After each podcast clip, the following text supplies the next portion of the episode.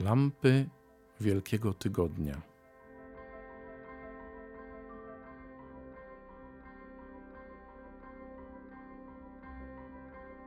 Lampa siódma. Niedziela. O duchu zmartwychwstania. Mówi ksiądz Sandro Bokin.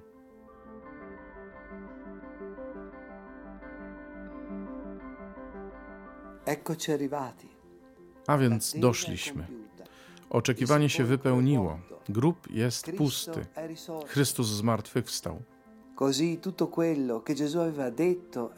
Okazuje się, że wszystko, co Jezus powiedział, było prawdą.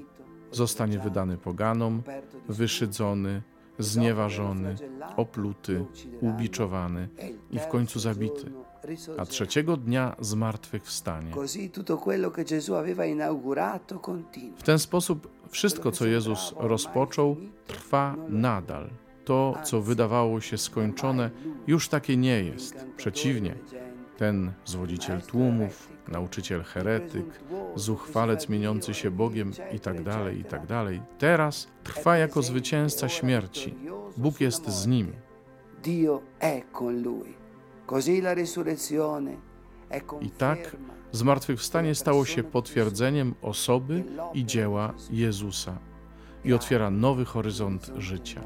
Tak, to co stare minęło, a oto wszystko stało się nowe. Drugi list do Koryntian 5:17. Seconda Corinzi 5:17. Cristo è risorto. Chrystus zmartwychwstał. On teraz jest zwycięzcą. Już więcej nie umiera. Już nie mogą go pojmać ani zabić.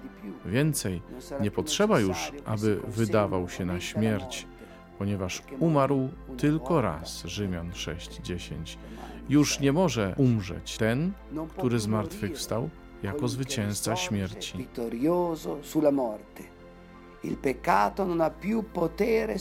Grzech nie ma już nad nim władzy. Umarł dla grzechu tylko raz, a żyje dla Boga.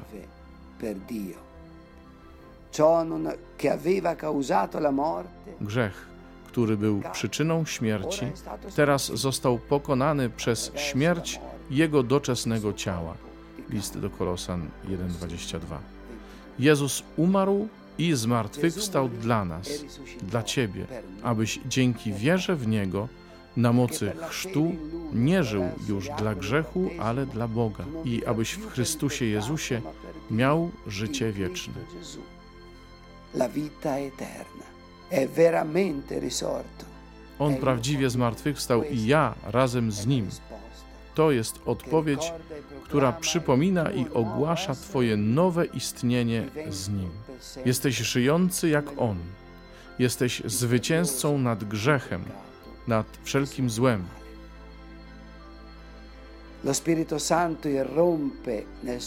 Duch Święty przełamuje ciemność i chłód grobu i podnosi Jezusa, napełniając go swoją mocą. Jezus wstaje z martwych, a podnosi go chwała Pana, wyciskając jego obraz na całunie opuszczonym przez ciało, które teraz przyobleka się w nowe szaty. E Kamień zostaje odsunięty, a pogrążone w ciemności miejsce śmierci napełnia się światłem, otwiera się od środka. Teraz jest to miejsce emanujące boskim światłem, bo to właśnie światłość świata staje się teraz widzialna w chwale Boga. Miejsce, w którym panował chłód, teraz jest pełne ciepła i przeistacza się w łono nowych narodzin. Zmartwychwstały teraz żyje na zawsze. Z grobu wychodzi nowy człowiek, pierworodny spośród żyjących, ożywiony w Duchu Świętym i przez Ducha Świętego. To jest moc działająca w dzieciach Boga, to znaczy w nas. To właśnie oznacza bycie świadkiem zmartwychwstałego. Nie tylko zobaczyć żywego Pana, ale zostać przyobleczonym w moc Jego zmartwychwstania, mieć w sobie światło chwałę, radość i siłę. W ten sposób zły duch ucieknie, a świadectwo stanie się czymś naturalnym. Nie jest trudno powiedzieć, Bóg Ciebie kocha. Prosto jest powiedzieć, Pan Ciebie zbawił i umarł za Ciebie. To takie naturalne. Tacy byli uczniowie po zesłaniu Ducha Świętego. Ale zesłanie zaczyna się tu, w Panu zmartwychwstałym. Pan jest nowym człowiekiem, człowiekiem pięćdziesiątnicy. Jezus jest napełniony siłą, mocą i żywotnością Ducha Świętego. To jest Wielkanoc, nasza Wielkanoc, która tu się zaczyna, a dopełni się w dniu pięćdziesiątnicy.